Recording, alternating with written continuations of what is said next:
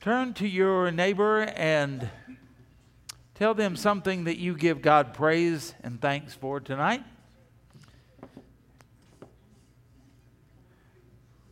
What do you give God praise for? Something that happened this week, something that happened decades ago, something that you're anticipating? Just share something with the people around you. It makes people smile.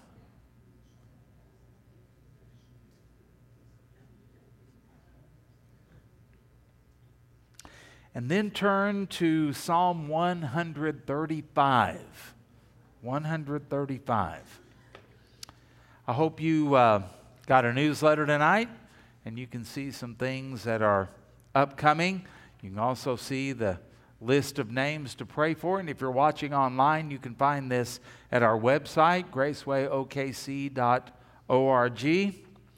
And uh, you can keep up with things that way and uh, can help you.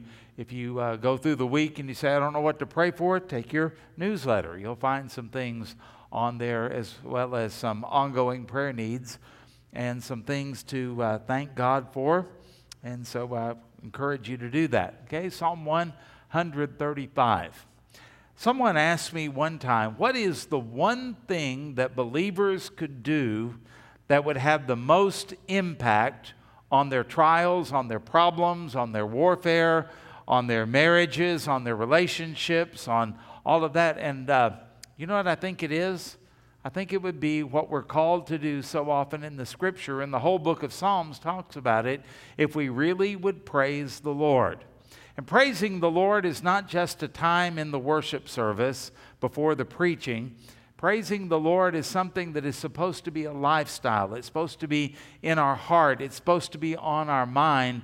And it's something that we should be doing continually. If you really are praising the Lord, uh, you'll find that it's impossible to do that and to think ugly, wicked, negative thoughts about other people. In other words, instead of analyzing and critiquing them, you're praising God for them. I praise God that He put such a unique, strange person in our church, right? They might be saying that about you, they might say that about me, but uh, it's more of a positive way than to say, Who invited that weirdo? Right? And uh, when the Bible says we are peculiar people, well, we are. We all have our own peculiarities. And by peculiar, the King James Version means we're different, we are special to the Lord. And so uh, we're all that way. And look at the way He made us.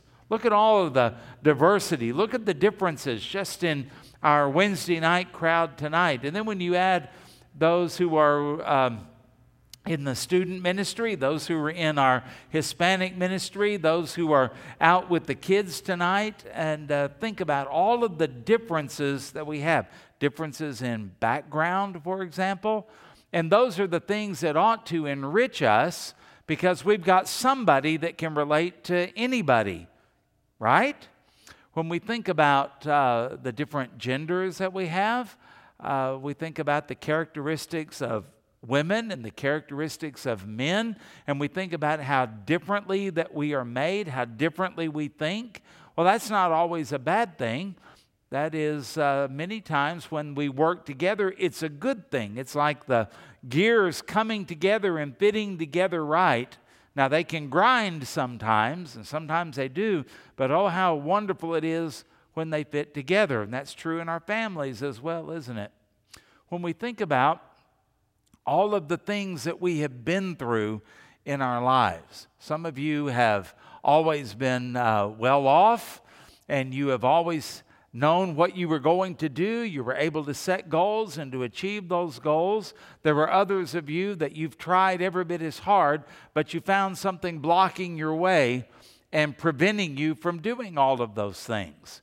Well, what, uh, what is the purpose of all of that? Because we need that, because all of us are broken, all of us fail, all of us fall short of the glory of God.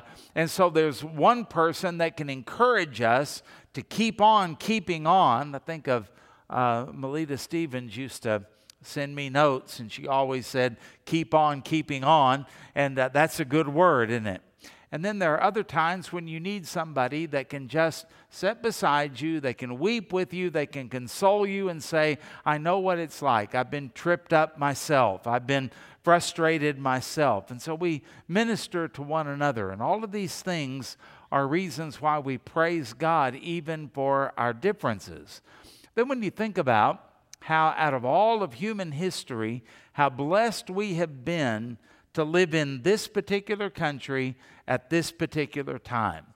I still, with all of the problems that we have in our nation, I'm still not packing up to move anywhere else. Are you? I like it here. And I feel hopeful here. And um, there are times when I look and say, can it get any worse? And of course, we know it can. But here's the other thing, too God has given us a place where things can actually get better. I'm reading through in the mornings the book of, uh, I finished First Kings and I'm in the middle of Second Kings right now. What options did those poor people have? Whoever was king, whatever that king did, whatever ways he would walk in, that's pretty much what uh, judged the country and what limited the nation on what they were going to do. They couldn't vote out another king. I guess they could assassinate him, and every once in a while that would happen, but it usually didn't go well when that took place. And then sometimes there were some good kings. Sometimes, you know, you have somebody who is. Uh, they are coronated as king when they're seven years old. I don't know what a seven year old can do, but uh, they had good advisors, I guess. But so many times it would say he did what was right in the eyes of the Lord. And then it would say this man, I can identify with this, except that, and then it would name some things where he didn't quite please the Lord or do everything that the Lord would want him to do. I can identify with that. You can identify with that. And that's a good thing. But when I think about the country that we live in, whoever is president, that's an important thing. That's a powerful job, but it's limited. And Congress can override the president, and we can vote out the president, and those kind of things can happen. We're not just stuck. What if, what if you had somebody as a king that you didn't like and you didn't agree with, and you had to wait until they died, hoping that their heir would be better? Well, that would be a hopeless, hopeless situation. And yet, God has blessed us to where, as bad as we think it can get, every four years, we have the opportunity through prayer and through uh, the influence that we have and through our ability to study and to gather information to cast our vote for someone to lead our nation. And we don't always get what we want, it doesn't always go our way, but we know that whatever happens is temporary. Plus, we've got a constitutional amendment that says uh, only two terms. Only two terms. So, what do we have to gripe about? And why is it that we would fall into the negativity of things? And I will just lay this out before you. I think your family would change if you, and it would be nice if everybody would do it, but they're not here, so I'll talk to you. If you would start praising the Lord, anybody can see your complaints, and your complaints uh, are probably legit. I don't know. Sometimes they're not, but a lot of times they are. You're, you're people who love and you want to do what's right. But what if you praised more than you complained? What if you took the things that would hit you in a negative way and you found a way to turn those things around and turn them into something that is more positive and honoring to God? This is what the scripture tells us to do. What if you could take that spouse that you have and instead of pointing out everything they don't do, everything they're deficient in, what if you found something in their life to praise God for and to encourage them. Maybe maybe things would be a little bit better. What if that boss that you had that you just can't seem to get along with, what if you in prayer started think, thanking God for that person because the Bible does say in everything give thanks for this is the will of God in Christ Jesus concerning you and then said, "Lord, I not only want to obey you on that, I want to praise you for this person who oversees me and show me how I can minister to them, how I can bless them, how I can give glory to your name in the way that I relate to them. And we could go on and on and on and on because I think instinctively as Christians, we know that we have it better than we deserve. We know that God's grace has given us far more than we ought to have. And of course, we know that if we got what we deserved and what was just, we'd be in hell right now. So anything that is not in hell is, is a good thing. And yet it goes so much further beyond that. And this has been a problem for the people of God going all the way back to Adam and Eve. Do you think that if Eve had been singing and reciting the praises of God, that there was anything that the serpent could have told her that would resonate with her and cause her to take that fruit. And I don't think so. I don't think so. I think what the serpent did was to capitalize on something that was within her. She kind of thought that she was being left out. She thought that there was more to life that she couldn't have. And instead of being happy with what she had, all she could see, with the help of the serpent, was what she didn't have. Are you like that? Where so many times it, uh, God has blessed us so abundantly and we have it so good, but all we can see is what we don't have. I think that would have made all the difference in the world. If King David were walking on the roof of his palace at the time when kings go to war and if he were singing some of his psalms that he had written and giving praise to God, I'm not saying that he would never have looked at Bathsheba because his palace was up high and probably couldn't help it. But I've got a sneaking suspicion he would have looked and looked away and probably would have gone back inside where he wouldn't have seen it again because his heart and his mind was on praising and honoring and glorifying God. And we could think of a lot of other situations. In fact, even when Joseph, when Potiphar's wife tries to seduce him, the one thing he says is, How can I sin against my master and against God? When we have that kind of a mindset, it changes us and it puts us up above all the muck and the mire and the temptation that is in the world that wants to destroy us, that the demons of hell are dropping bait in front of us, but our minds are on the Lord. What if our hearts and our minds and the atmosphere around us were so filled with the praises of God, how would that affect our warfare? Well, do you think the powers of darkness want to be around people that are praising and glorifying and honoring God? Because when you do that, it's a little taste of heaven and it reminds them of where they used to be but will never be again.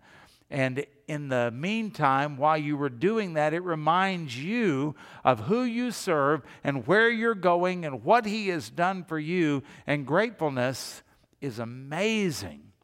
Children that are grateful to their parents don't disobey like children who are ungrateful for what their parents do.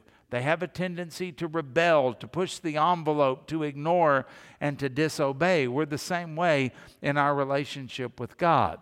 And so the psalmist tells us in Psalm 135 Praise the name of the Lord. Praise him, O you servants of the Lord. You who stand in the house of the Lord, in the courts of the house of our God. Praise the Lord, for the Lord is good. Can I get an amen on that one? Sing praises to his name, for it is pleasant. For the Lord has chosen Jacob for himself, Israel for his special, his peculiar, his unique treasure. That's how the psalmist describes the people of God.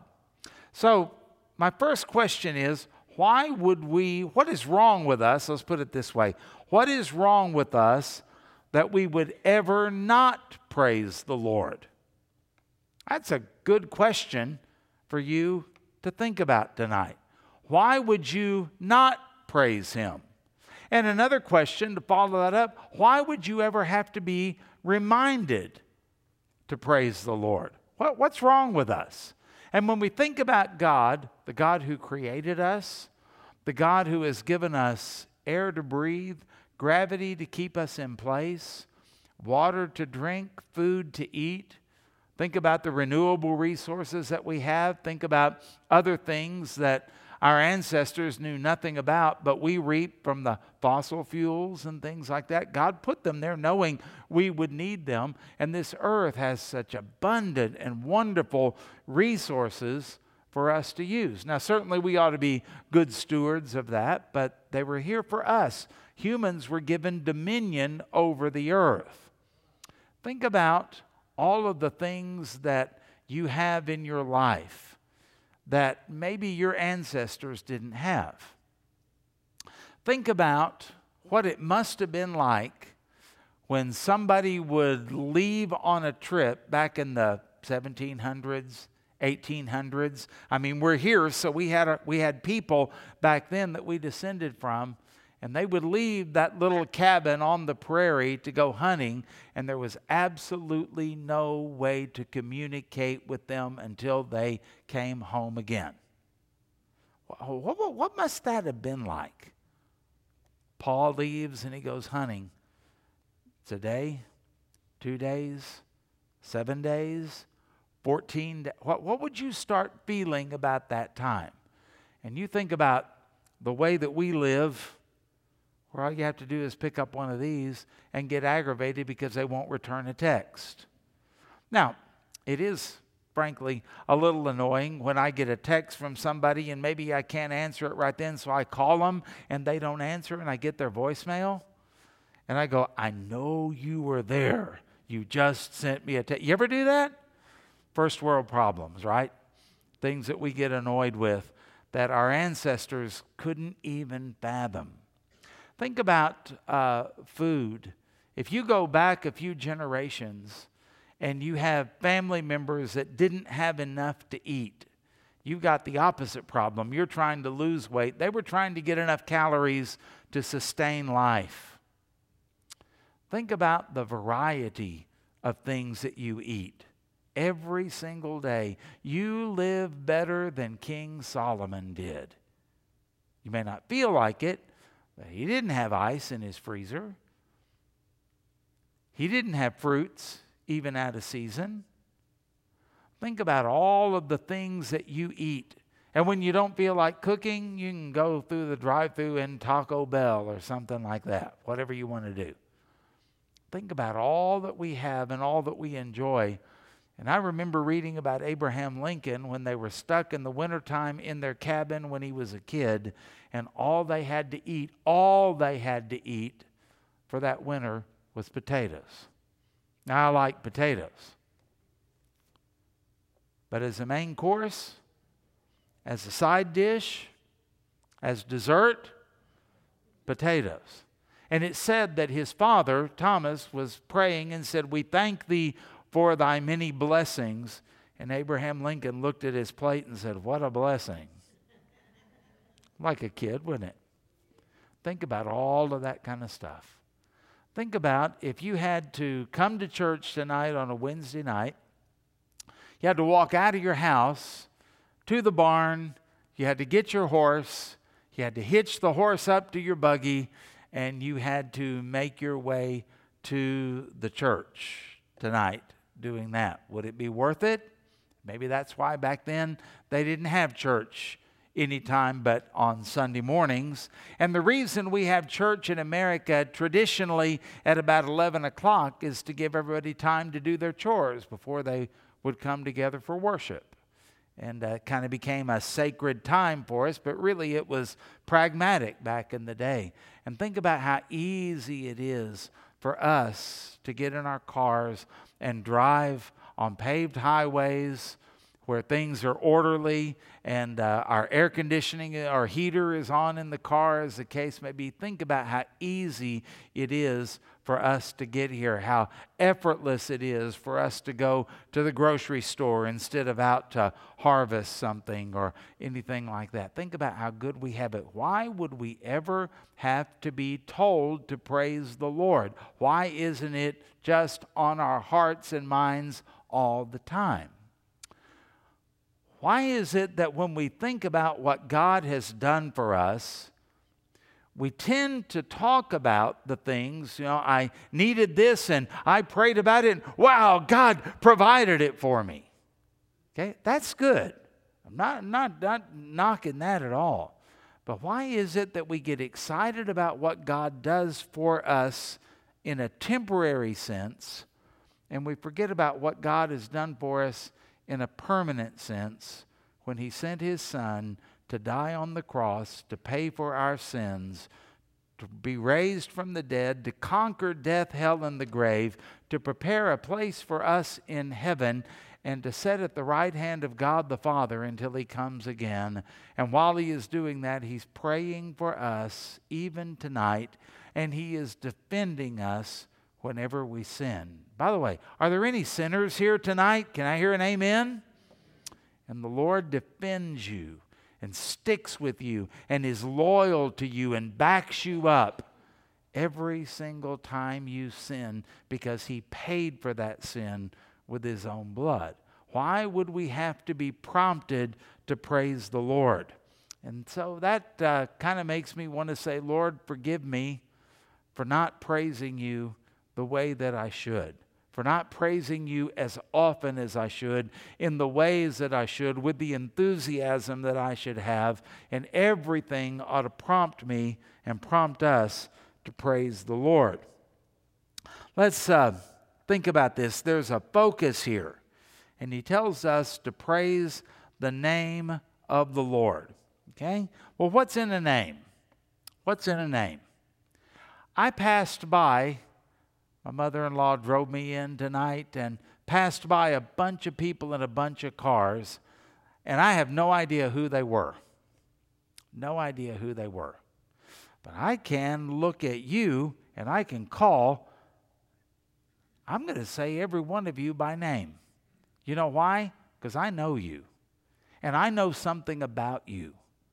And you know me. You know my name. I'm not just a nameless, faceless blob up here, a, a bag of meat or, and chemicals like the evolutionists would say. No, I'm created by God. You're created by God. We're made in the image of God, and we have personality, and we were given a name. Think about that. We know each other because of that. First thing you do when you meet uh, a stranger that you are interested in having some type of a friendship with, or maybe it's someone of the opposite sex that you were thinking that you wanted to date, first thing you do is, uh, Hi, I'm Greg. What's your name? That's how we get to know people. We identify them. And so the psalmist says here here's an amazing thing there is a God and this God created everything out of nothing. He created the far galaxies and He created the sun, moon, and the stars. He created everything on earth. He put it all together in an orderly ecosystem, and uh, we reap the benefits of all of that. He's the one who controls the seasons. Fall is coming, right? And uh, we always, by the time we get through August in this part of the country, we're, we're a little ready for things to kind of cool down and for football season to start and all of that. We're ready for a change. This God is the God that changes everything, but He's not nameless.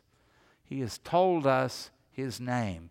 Glorify the name of Jesus. We just sang about that. What's important about that? We know His name. The idea of knowing the name of the Lord and praising the name of the Lord is that we know Him. This is our highest goal.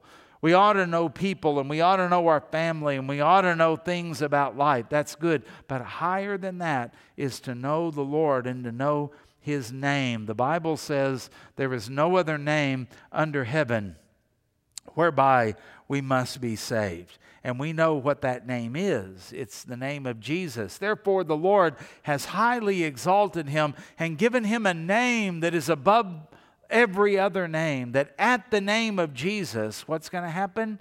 Every knee will bow and every tongue will confess that Jesus Christ is Lord to the glory of God the Father. Hey, I want to tell you something tonight. I know him and I know his name and you know his name. And even in the Old Testament sense here, praising the name of the Lord, it's the name Yahweh, his personal name, his covenant name that he gave to his people. I want you to know my name. Somebody may meet you and they may do some work for you, and before they leave, they may reach in their wallet and give you their card. Call me if anything comes up. And it's as if the psalmist is saying, God has taken us, just Israel, and He has given us His card. We know His name. We know how to get a hold of Him. And you and I do as well, except it's even greater than that. He has come to live inside of us. And so when we think about the Old Testament, we think about God filling a place, filling the tabernacle, filling the uh, temple. And that's a wonderful thing. But when we think about the New Testament, He doesn't fill a place, He fills a people. And God fills you. And you are the temple, you are the sanctuary, and God dwells in you. We know His name. This is our highest goal. It's our greatest passion, praising the Lord. And it's the noblest activity. You want your life to uh, matter? Then be a praiser of God in every situation. And we can praise well, that word praise in the Hebrew, it literally means to boast. Are you boasting in the Lord? Another psalm says, My soul shall make her boast in thee, Lord, and the humble shall hear thereof and be glad. I mean, praising the Lord affects the atmosphere around us, it affects the people around us, and it brings glory and honor to the Lord. So there is a focus. Secondly, notice there is a command for God's people. Now, why would he say, Praise him, O you servants of the, of the Lord? Because my mind goes to the fact he shouldn't have to tell us to do that. And secondly, why does he qualify it? Shouldn't everybody praise the Lord, lost and saved? Yeah. But when you're talking about lost people that are dead in trespasses and sins, what can a dead person do anyway? They can just lay there. Sometimes we might look at them and we say, well, they look so natural, except they didn't have anything to do with that. Somebody did that for them. I'm glad they fix them up. I'm, I'm the person that for a lot of years of my life, I'm thinking, why do we open caskets and why do people want to view those who have died? And uh, I didn't figure out how helpful that could be until my grandma died, and she had had Alzheimer's for quite a while. And I remember when we went to the funeral home and they opened up her casket and they had a picture of her there the way I remembered her, and she looked the same in the picture as she did in the casket.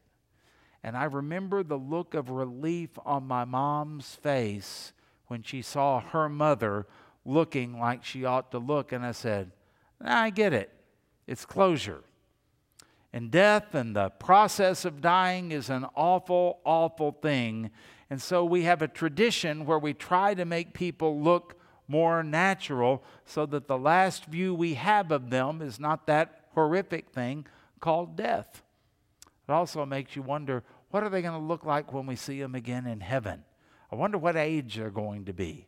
And when we see them perfect, I never saw my mom or my dad or my grandma or my grandpa in a perfect condition, and you didn't either, because we don't exist like that here. Wonder what they're going to look like when we get to heaven. I can't wait to see that. That's going to be a wonderful and glorious reunion that we have around the throne. And uh, when I was thinking about all of that and thinking about what all we go through as we walk through the trials of this life, the ups and the downs, the tears and sorrows, as well as the laughter. All of these things are what God has given us, and everything in our life ought to be a praise. And so when I think back about uh, all of the times, all of the funerals that we've conducted here over the last 26 years that I've been your pastor, think about all of those things, and one of two things can happen. They can either make you sad, they can make you glum, they can make you blue, or you can think about the fact that the grace of God means that that funeral, that burial, is not the end, that they are absent from the body and as the Apostle Paul put it, they are present where? With the Lord. Isn't that good? And we think about the fact that we're heading there and they are waiting for us. And so we think about every part of life. Are you getting older? I am. You notice some limitations? I do. You look back at some pictures and say, man, I wish I looked like that again. I do that every once in a while. I dream about what it must be like to have hair. Right? Some of you have other things that you dream about and you think about. Well, one day, one day. But here's the thing think about all of the negatives that come. You get up in the morning and oh, it's a little harder to get out of bed, it's a little harder to get moving. And instead of griping about it, what if you started saying, Lord, you're so good? because this means I'm one day closer to being in heaven and not having to put up with the things of this old decrepit body anymore. Well, that's a good thing to think about. Whenever you're lonely, instead of sitting around going, Oh, I'm so lonely, think about the reunion you're going to have when you get to heaven, where for an eternity you will never be lonely again. What if we just turned everything over and we did it because we're not the dead, depraved people out here who can't do anything except react to their environment. We're alive. We can actually change our environment. The lost world can't. They're just products of whatever comes their way and whatever happens. God never called us simply to be a thermometer. What does a thermometer do? Just registers temperature. And a lot of believers today, all they're doing is registering the temperature. And, I, and by that, I'm using that to talk about maybe the social climate, the sin climate, the depravity that we live in. Oh, it's worse than it's ever been. Well, first of all, none of us have lived long enough to even know that, so don't go there. And secondly, what good does that do? Everybody knows life stinks. Everybody knows life is hard. Everybody knows politicians are corrupt. What are we talking about all of that stuff for? God has called us to be a thermostat. Now, when I go home tonight and when I walk into the house, one of the things that I'll have the privilege of doing, if I walk in and I go, Good night, man, it is freezing in here.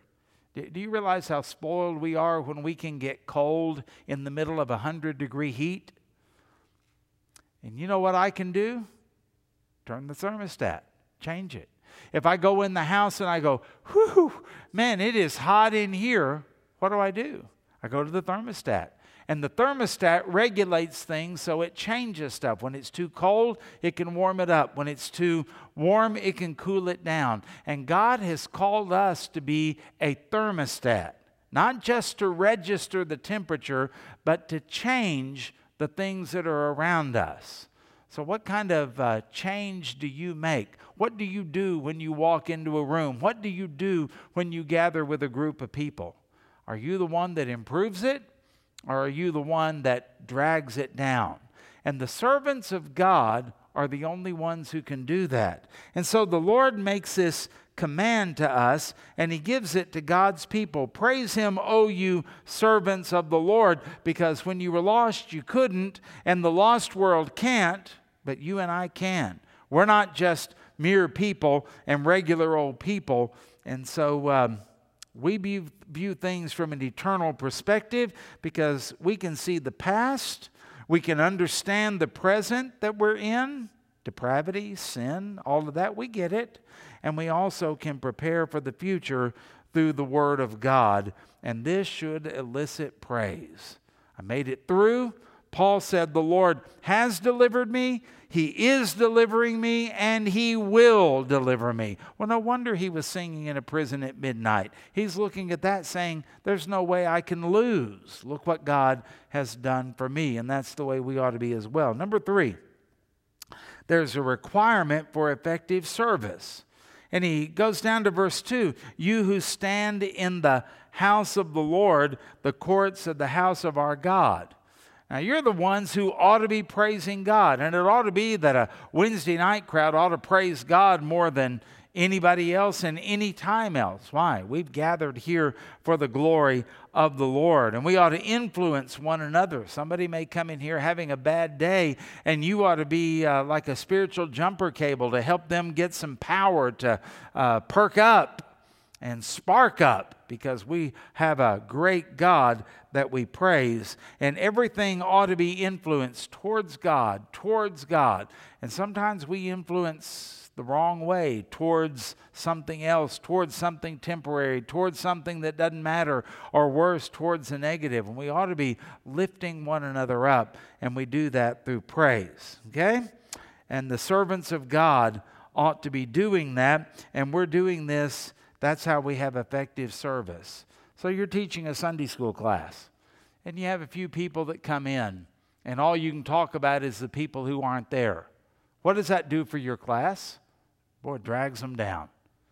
What if you have some people, faithful people, that come into your class and there's four of them, and all you can talk about is, boy, I remember when we used to have 17 in here. What does that make them feel like?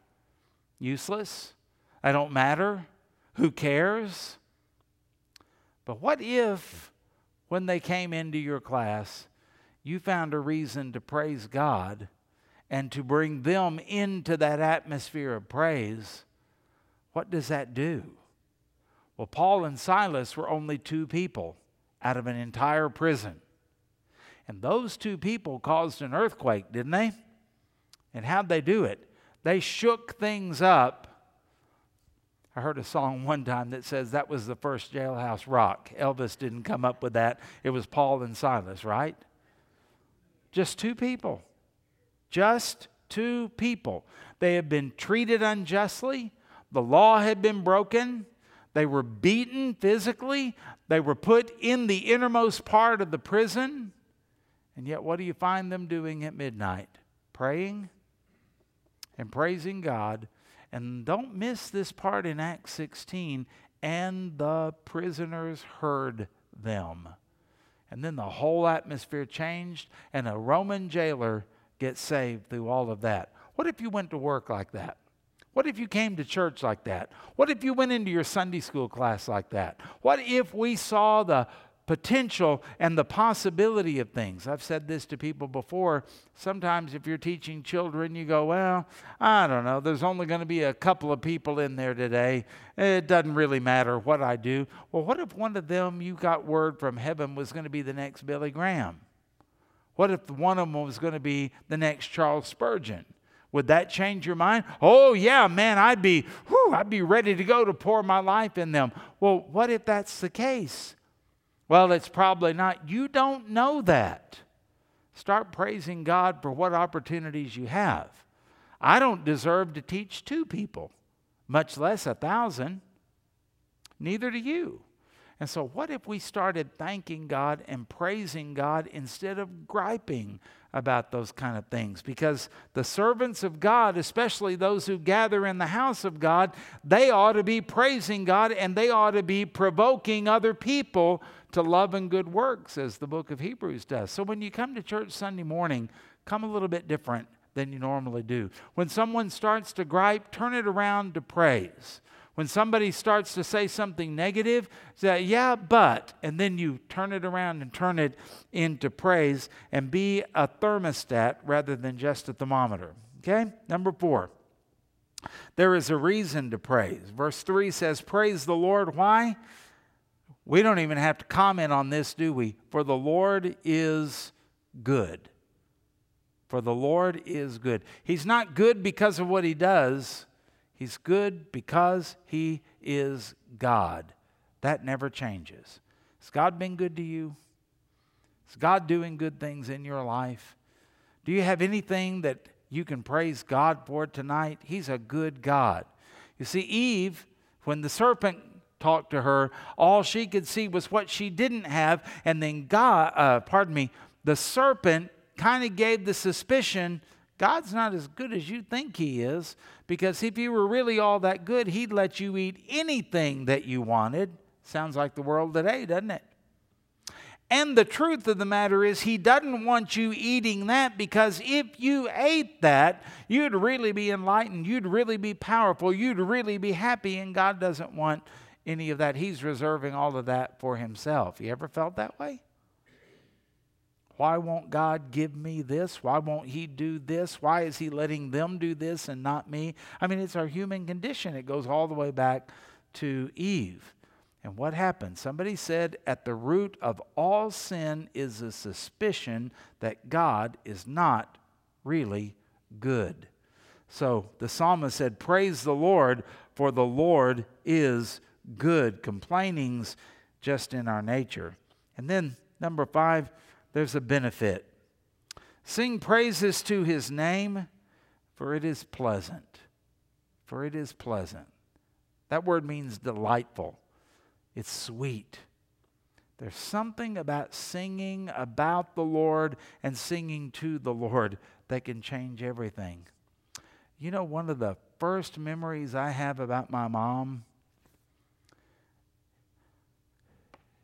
I can remember her taking a sheet and a blanket. You know how you do, you fluff, fluff it up to spread it out over the bed. And while she was doing that, she would be singing Maybe you remember this song. One sat alone beside the highway begging. His eyes were blind, the light he could not see. He clutched his rags and shivered in the darkness. Then Jesus came and bade his darkness flee. When Jesus comes, the tempter's power is broken. When Jesus comes, I don't remember the words. That's about all I got. But I was just a little kid.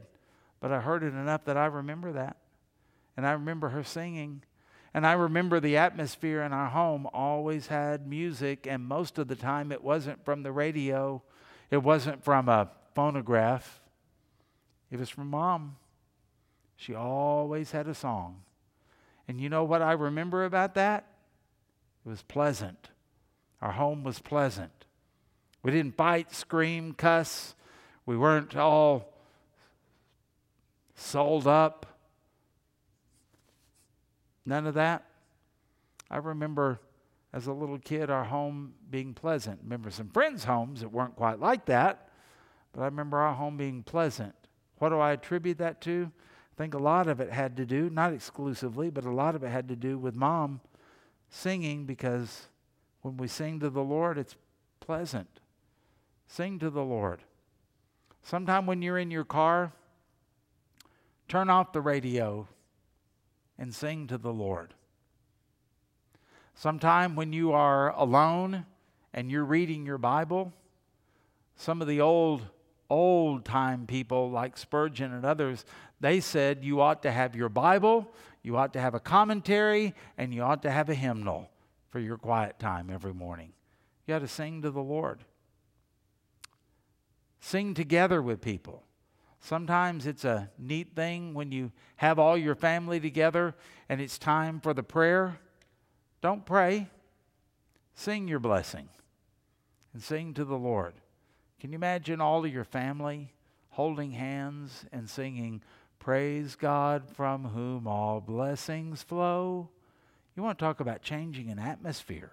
Sing to the Lord. And you can find ways and places Sometimes it's not appropriate. We know that. I'm not asking you to be a fool. But I am asking you to think about this and to sing to the Lord, for it is pleasant. It changes the atmosphere. And why is it pleasant? Well, because the Lord has chosen Jacob for himself. And this psalmist is saying in Israel for his special treasure. A treasure. The people of God are his treasure. Now, the world's going to tell you that all you are is a mutation. You're just an accident. You're just lucky to be here. You're just a sack of meat. You're just a bunch of chemicals. God says, You're a treasure because I've chosen you and I live in you. In the New Testament, Paul said, Christ in us is the hope of glory. And then he goes on to talk about we have this treasure, the Lord, in these earthen vessels, in these clay pots.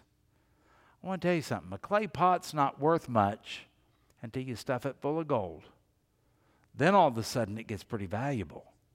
And you are filled with the value of the Lord Jesus Christ, His goodness, His purity, everything that He is, even His power.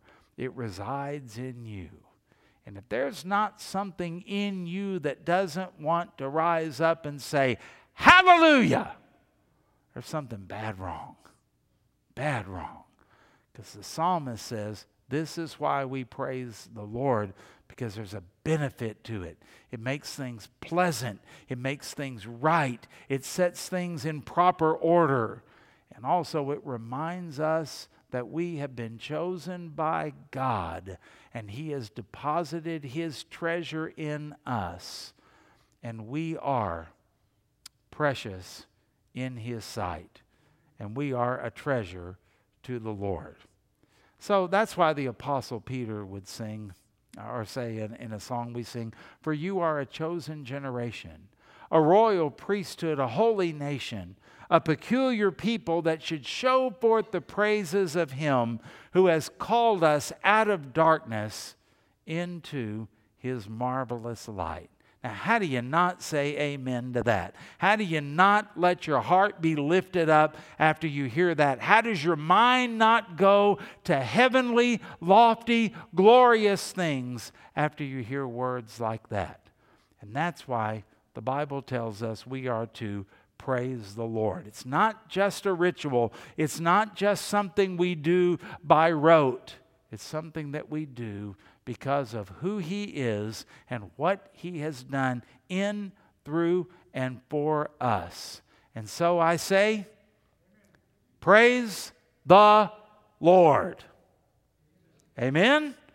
Amen. Father, forgive us when we think we have to have a reason or an occasion or a situation or some kind of a material blessing in our life before we praise you. The truth of the matter is, you are always to be praised and always worthy of our praise. And we thank you that we know you by name, and you know us by name, and have written our names in the Lamb's book of life from before the foundation of the world. What, what a great thing. You're preparing a mansion for us in heaven. What a great thing. You've numbered our days, and you know that time when we are going to leave this earth to be reunited with you. What a great thing to know that our past is taken care of, our present and our future is taken care of. You are our shepherd. We don't want for a thing because you provide everything that we need physically, emotionally, mentally, and spiritually, and for eternity. So thank you.